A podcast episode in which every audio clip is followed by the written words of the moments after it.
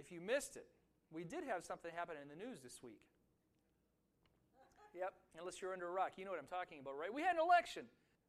We all know that God is a Republican. I'm kidding. We all know that God is a Democrat. No, we all know that God is a socialist. No, we can go on and on and on, and we can name every political party. You know, the politics that happen in the land, I don't think any political party, and I don't know this for sure, but I don't think anybody went back and said, God, what should we name our party? Right? Politics in the land have a, they certainly have a role and they certainly have a value and they certainly have a place, and we're grateful for them. But I'd like to look and I'd like to this morning kind of take a pause on our political situation here in America. And I'd like to look back at scriptures and see some other politics that had occurred and some ideas about those politics. I know there's a very good chance that not everybody in this room is from the same political party. I'm betting that if we had our own election, if we voted just here, we would have some vote Democrat, some vote Republican, and some vote third party. Would you agree with me? Is there anybody that would disagree and say, no, Jim, I think everybody in the room is the same political party? I don't think there's any doubt. We are different political parties. And I think that's and I hope that you agree that's a beauty of being an American. We don't have to be the same political party. We don't have a king or a queen and just follow like automatrons based on what they do. We vote, and we have the luxury of voting every four years. Sometimes we have what has happened in this election, and we have chaos. Be leading up to the election, the two major parties did a wonderful job saying bad things about each other. They were very successful. I've seen the ads. Does anybody disagree with me on that? So, this has been a crazy journey. And now, of course, there's protests and people are upset and crying. And I've heard some amazing things. I heard one lady said she was in a protest. She was mad at who her president elect was. And, uh, and the reporter said, this was on the radio, so it's all audio. And the reporter said, Well, who did you vote for? And the lady said, Well, I didn't vote. but it feeds to the chaos in America. It really does. Republican, Democrat, third party, it doesn't matter. America has gone through a real season of chaos. And I think right now, there are some believers saying, Yahoo! And there are some believers saying, God, where are you? Why did you abandon us? We know this is not a first for America. This has happened many times. The Civil War, for example. In the North, they believed one thing on slavery. In the South, they believed another thing on slavery. You know, it's funny. Uh, this, the Lord laid this message in my heart, and yesterday my dad used this exact, exact same example at Beth Messiah. And I thought, hey, you're taking my notes. but it's true. America in, in the 6, 1860s was in a horrible way. So there are times in America where we have these elections where not everybody is on the same page. This morning, I'm not going to say which candidate is right, which candidate is wrong. And I'm also not going to tell you who I voted for. I haven't told anybody. Nobody. There's a lot of assumptions. I've talked to some Democrats and they said, oh, yeah, well, you know, those Republicans, they think I voted with them. And I've talked to some Republicans and they said, oh, you know, those Democrats, they think I voted with them. I'm not telling you who I voted with. So please don't make any assumptions. And no, I did not vote for you, Alex Bartashevitz. What I want to look at this morning is some politics in the scriptures, politics of a different time, and I want to look at the scriptural stance today. Okay? So let's leave the topics off the table. Again, I'm convinced some of you are celebrating and some of you are crying, wondering where God is in the land. So let's leave that out and let's look at what the Bible says, politi- some political examples. So, first, I'm just going to revisit. A couple weeks ago, I had the chance to speak on gratitude. And we looked at one uh, minor prophet in the Bible, Habakkuk, and he had, uh, in, his, in his book, Habakkuk, which is only three chapters, he starts off by talking about how bad the land is, how messed up it is. Go ahead, Alex. Let's fire it up. Habakkuk 1, verse 1 through 4. O Lord, how long shall I cry for help? And you will not hear. or cry to you violence, and you will not save. God, bad things are happening. People are being hurt. Where are you? Why do you make me see inequity? And why do you uh, idly look at wrong? You see the stuff that's happening, God. Where are you? He says it again. Destruction and violence are before me, and strife and contention arise. So the law is paralyzed, and justice never goes forth. It's a perverted system.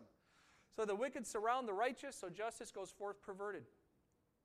This very much could be parts of what's going on in America today, don't you think? I mean, I think both parties would agree with this. I think a third party would agree. America is a mess. Habakkuk, I think, got it, don't you? He got it.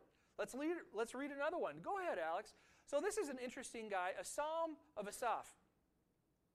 So, Asaph, you can read this on your own, but I'd like to explain who Asaph is here. He was a chief songwriter for David. Most theologians believe that Asaph was the guy who wrote most of the melodies for the book of Psalm, for the different songs in the book of Psalm. He would have written it. He was songwriter extraordinaire. He wrote more sections of the Bible, segments of the Bible, than at least a half a dozen of the prophets did, including Habakkuk.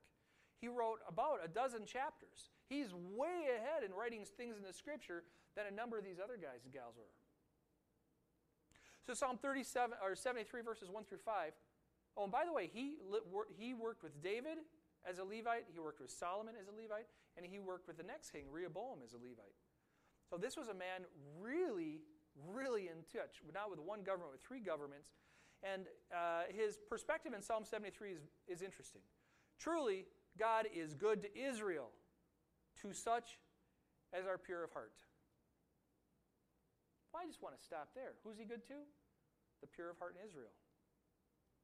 But as for me, my feet had almost stumbled, my steps had nearly slipped, for I was envious of the boastful. Now, we don't know this for sure. But what most theologians believe, and what I tend to agree with, so I'm going to tell you there's a, this is based on an educated opinion, is this was written around the time of Solomon, when the land is in a, in a land of plenty, when the kingdom is doing very well financially, the money is flowing, businesses are thriving. Solomon's living large, very large. And, and this man says, I almost messed up with God. I almost stumbled with God because I started to get jealous when I saw the prosperity of the wicked. For there are no pangs in their death, but their strength is firm. See, he, he thinks that they've got so much good going for them. They are not in trouble as other men, nor are they plagued like other men. You see, if you have money, you don't have problems. That's what he's saying. And it almost caused me to stumble with God. This was a time when Israel, or even with David, was thriving. So even when the times are good, you got the times of Habakkuk where it's bad, and you got the times where it's good, and is all kinds of problems with that. You see the two worlds? There's another one. Before we read it, I want to set the stage a little bit. It's the time of Jesus. I, I, I mean, I know that uh, this is well known, but when he walked the earth, his nation was in absolute disarray. They were, uh, they were uh, uh, run by Rome. Rome owned that land or had taken that land, and Rome demanded their own tax. And then, of course, the Jews in the land, for that provincial, for the provincial or the regional government, government of Israel, which wasn't really its own government, they demanded a tax. So now you've got two taxes for two countries. Imagine that if America was controlled by a foreign power, we would pay a tax to them and our own American taxes. So they had two taxes. But then you throw in the fact that at the time of Jesus, they had the money changer issue. And the money changer issue was very substantial because in order to get in the temple to do what you needed to do, religiously, what the scriptures had called for, you had to pay a half shekel tax. And that was very small. Half shekel is very small. And it had to be of a certain currency. Now, here's the catch a half shekel. Imagine a half shekel as being a quarter. I don't know what it's worth today, but it's very small. Imagine a quarter. But since it had to be a specific currency, you couldn't just use any old currency, And in Israel at the time, there were all kinds of currencies. There was a Roman currency, there was regional currencies, there were all kinds. So you would take your currency to a money changer and say, please convert this to this special shekel, half shekel, so I can go into the temple. And the money changer would say, sure, I'll get you, I'll, I'll get you a quarter, but it's going to cost you $4,000. That's what the money changers did. So you've got the Roman tax, you've got the tax in the land, and now you've got the money changers, so you can't even worship the way you want to worship. That's a financial impact. Then there's the, the regional impact. In Deuteronomy, it says to the Israel, Israelites, you cannot have a foreigner rule the land. In other words, you've got to be Jewish if you're going to run the land. Well, there were a group, the Zealots, in, in Jerusalem at the time of Jesus, and they believed that following the Roman emperor was a sin. They didn't study the whole context out, but they believed it was a sin. They were convinced that if you followed the Roman emperor, you were doing bad. So they took it upon themselves to complete terrorist acts against the Roman army. How do you think that made Rome feel toward Jerusalem? Not all that great, right? So Rome would go and crush them, and then there would be an uprising and another crush, and it was all small kind of stuff, but this was going on at the time of Jesus. On top of it, you throw in the Pharisees, the Sadducees, and there were other groups, small groups, but those two big groups wanted the religious control in the land. Now we have Jesus, who most people think is going to free them from all of that oppression. Everything is going to be good times in Israel again because the Messiah is here. That's a lot of pressure, isn't it? Now we know there's truth to that. But they had the sequencing all wrong. So they were convinced that Jesus was going to be the one. Jesus goes through, he lives his life, he does his ministry, he shares the good news, and he's crucified. For three days, of course, we know he was in the, in the grave. And what do you think those people who thought he was the, that kind of Savior, how would they feel? Not all that great, or confused, or uncertain. Would you agree? So, he rises from the dead, he shows himself to a couple people, and the disciples are gathered in one place behind locked doors, and he appears to them and he said, Hey, everybody, it's my hands and feet. See, I got the holes. I, I did what I said I was going to do. And then he goes on to tell them something else. All right, Alex. Luke 24. And he said to them, So it is written that the Messiah is to suffer and rise from the dead in the third day that repentance for the removal of sins be proclaimed in his name to all nations, beginning from Jerusalem. To all nations. He still said nothing about all of the problems in Israel. He said nothing about that. But instead, I had to do this for all nations. He's operating on a much higher platform. He's not dealing with all the problems in the land. Those were big problems to the, to the people there. But God has a much bigger plan. Jesus was operating at a much larger scale. Go ahead, Alex. This is us as believers. But you are a chosen race. You are a chosen race. You know what? I'm going to say it. I'm an elitist.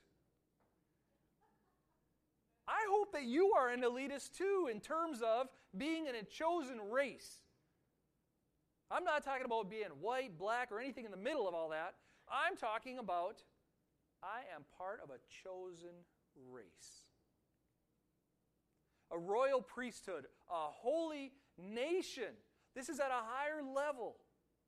This is not an American thing. This is a higher level. A people for his own possession, that you may proclaim the excellencies of him who called you out of darkness into his marvelous light. Once you were not a people, you're just walking around doing whatever you do in the world. But now you're a people. You're God's people. Philippians 3:20 Our citizenship is in heaven, and from it we await a savior, the Lord Jesus Christ. Now this is not for everybody. This is for people who have called on the Lord. He said, "Lord, be Lord of my life. I will be in your kingdom. Your kingdom I put above our natural kingdom." Okay, If my dad was here right now. He's in Mexico. Please pray for him. and the safe water, the affliction of uh, the water there. I would look at him now and I would say, I'm going to turn the boat. That's one of his expressions. But I do want to, uh, I want to pause for a minute.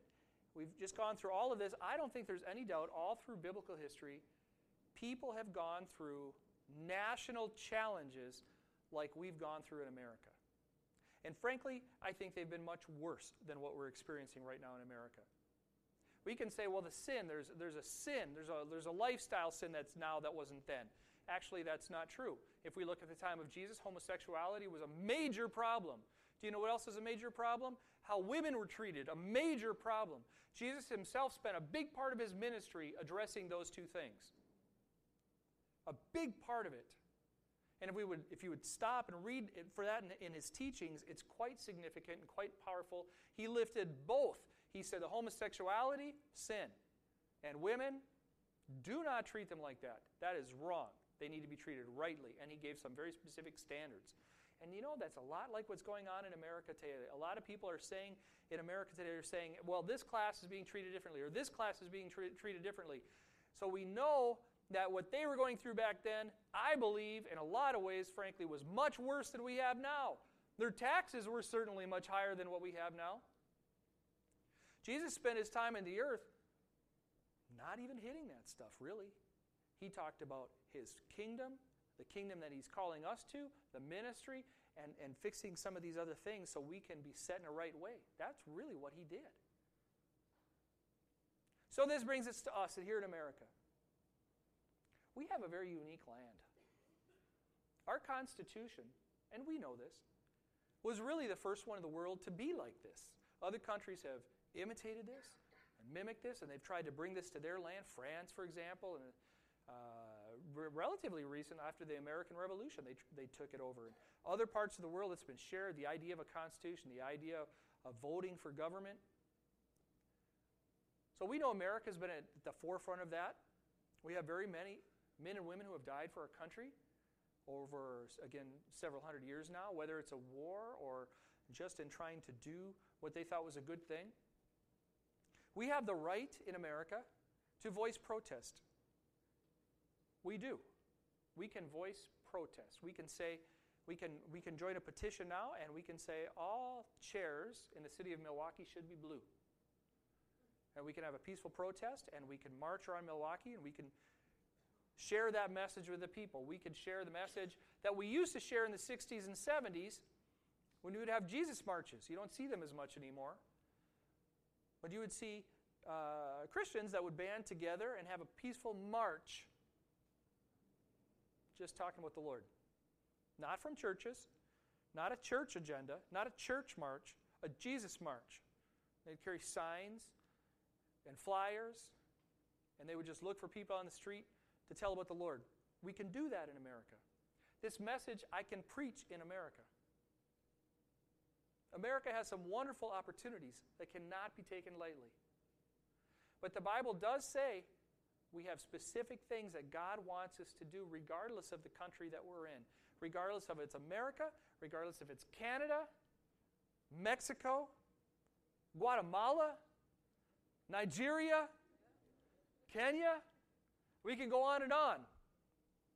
The Bible gives us some specific things because we are a holy nation which is greater than the country we're in. It is greater. So, here they are. Romans 13, 1 through 7. Obey authority because God put it there. Now, I just want to stop for a minute and say this was to a group of Roman Jews who were being expelled from Rome because they were Jews. Now, that, in, in modern day language, we would call racism. They were being oppressed simply because they were Jews. And what did Paul say? Obey the authority because God put it there. And we think, well, how can that be? How can you, God, have that person run that country or that thing or that function? How can that be? Habakkuk, when Habakkuk complained, God said, Don't worry about it, Habakkuk. I'm going to raise up the Chaldeans, a whole other country, to come in and squish you. To squish Israel, to teach you a lesson. When Jeremiah prayed it in the book of Jeremiah, he's, don't worry about it, Jeremiah. I'm going to have the Babylonians come in, or, or Nebuchadnezzar, Nebuchadnezzar come. We're going to change his name, but I'm going to have that guy come in. We'll call him Bob. We're going to have him come in the country and squish and, and deal with some of the things that are going on here. So we know historically that God has brought in other countries, even, let alone one person. What about when Jesus was born? The guy who was in charge of it, Herod, King Herod of, that area in Israel, he, he tried to kill all the first the boys in a certain age, all the infant boys. How can that guy be used by God? We know the Antichrist is going to rise to power. So it's happened in the past, and it will happen in the future. God will use different people. I almost feel bad for the Antichrist. He's being raised up by God to be obliterated. Think about that. I am not being raised up to be obliterated. At least I don't think I am. Obey the authority because God put it over there or put him over you. That is that is as blunt as it can be. Exodus 22 28. Don't curse the ruler of your people. We as Americans have the right again to protest. We can say, I, I, I want to protest this, this senator, this congressman, or this whoever this is. We can do that. When we read this word, don't curse the rule of your people, we are, it, it, it doesn't say we can't protest, we can't disagree. We can do this. Actually, the word curse means curse. What I can't do, what we can't do, is to say, well, I'm going to tell you what I think about Barack Obama. Well, I'm going to tell you what I think about Donald Trump. And go off and really say horrible things about him. We can't do it. Yes, but I'm a Christian. Well, that's good for you, but we can't do it. I've heard believers say, well, I'm a Christian, and they're not, they're not God's person, so I'm going to say it the way it is. Well, I just can't help but get stuck here in Exodus 22. Titus 3, verse 1 to 2. Remember to be submissive to authority. I just like this word because it says remember. Remember. Don't forget. Remember, be submissive to authority. 1 Peter 2, 13 14. Submit yourself for the Lord's sake unto every authority. For the Lord's sake, you know, we carry the name of the Lord with us. We represent the Lord. And if we are so wrapped up in being rebellious against authority, we're, we miss, people miss the testimony of what God's done in our life. We're divisive. We only talk about politics. Ah, ah, ah, you know what? Our first job is just like Jesus' first job to share what the Lord is, who He is, and that He is life changing. Amen? That is our first job. I like it. We know this in John. It says, Disciples be known by their love. Disciples loving disciples. And the example for the world. And finally, 1 Peter 2, verse 17 honor the king. Honor the king. This was said at a time, again, uh, after Jesus passed, but the king in that area and the emperor in Rome, they were not kind to the Jewish people. And if they can be kind and honor the king there, even though he was not kind, neither one of those authorities was kind to the people, that's a big deal. It's not fair. You know, it really doesn't matter. We're living in another kingdom. We're in the world, we're not of the world. We have another kingdom. Now, don't get me wrong, I would love to have a president that agrees with everything that I think and that does everything I tell them they should do. I would love that. Would you love that? Nobody would work. Free health care, no, no tuition, no need for an army because we would be so nice. We would just go hug everybody all the time. I'm kidding, it wouldn't be this stuff. But you understand my point here. Honor the king. There are some things we know scripturally that we don't have to do. If the law, if the Congress would pass a law that would say it's illegal to preach the Word of God, I will break the law. I hope that you do too. And again, thanks to you veterans, because I can say that statement. And thank you for our Constitution, Lord, because I can make that statement from the pulpit and not get arrested. But I will tell you, I will break the law if they say I can't share the word of the Lord. I will break the law like Daniel did if I can't pray. I will break the law. And there are things in the Bible I know to be true. We are supposed to bless Israel. There's other things. I can, we can go down the things that we know are to be true. We're not supposed to murder somebody. We're not supposed to lie. We can, again, we can create the list. But for our government, God put them where they are. We thank God for them because that's where our land comes. We honor them. We don't just tolerate them, we honor them. And we are blessed that we have who we have because God works all things for good to those who believe. In our hearts, He's working as we believe in the Lord. He is doing things and He's drawing us toward an ultimate end state. I don't know what He's doing in America. I, have no idea. But I sure am excited to see it. I really am. Are you? I, I think we all agree, agree wish we wish there were no problems. No problems at all. But there are. We pray for our leaders. You say, better you than me? I'm just kidding. I don't know why some of them would want to be president, by the way. That's a hard job. Have you ever seen photos of the president and how they age from when they start office and when they end office? I mean, our current president, he looks like he's been in office for 25 years, that poor guy. He started one way and he ended one way. Like, man. Bill Clinton, when he took office, he looked like a young man. When he left, left office, he didn't look as young. so I think it's a very difficult job. We don't have to agree with them all, locally, nationally, whatever. But we respect them, we honor them, and next time another election comes along, we vote again, don't we? Because that is the Constitution that God gave us. All right, please stand up.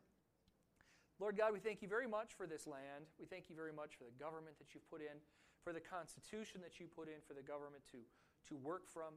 Lord, we don't know that plan that you have for this nation.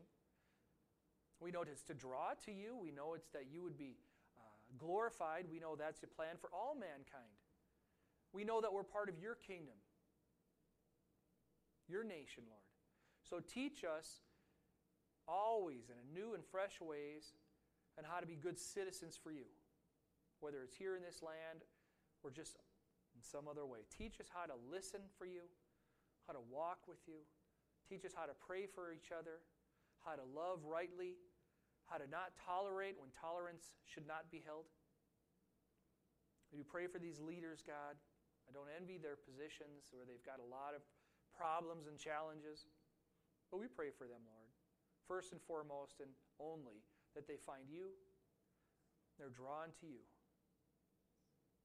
Lord God, we thank you for everybody here. Bless them, God, as we look to serve you, please. In Jesus' name.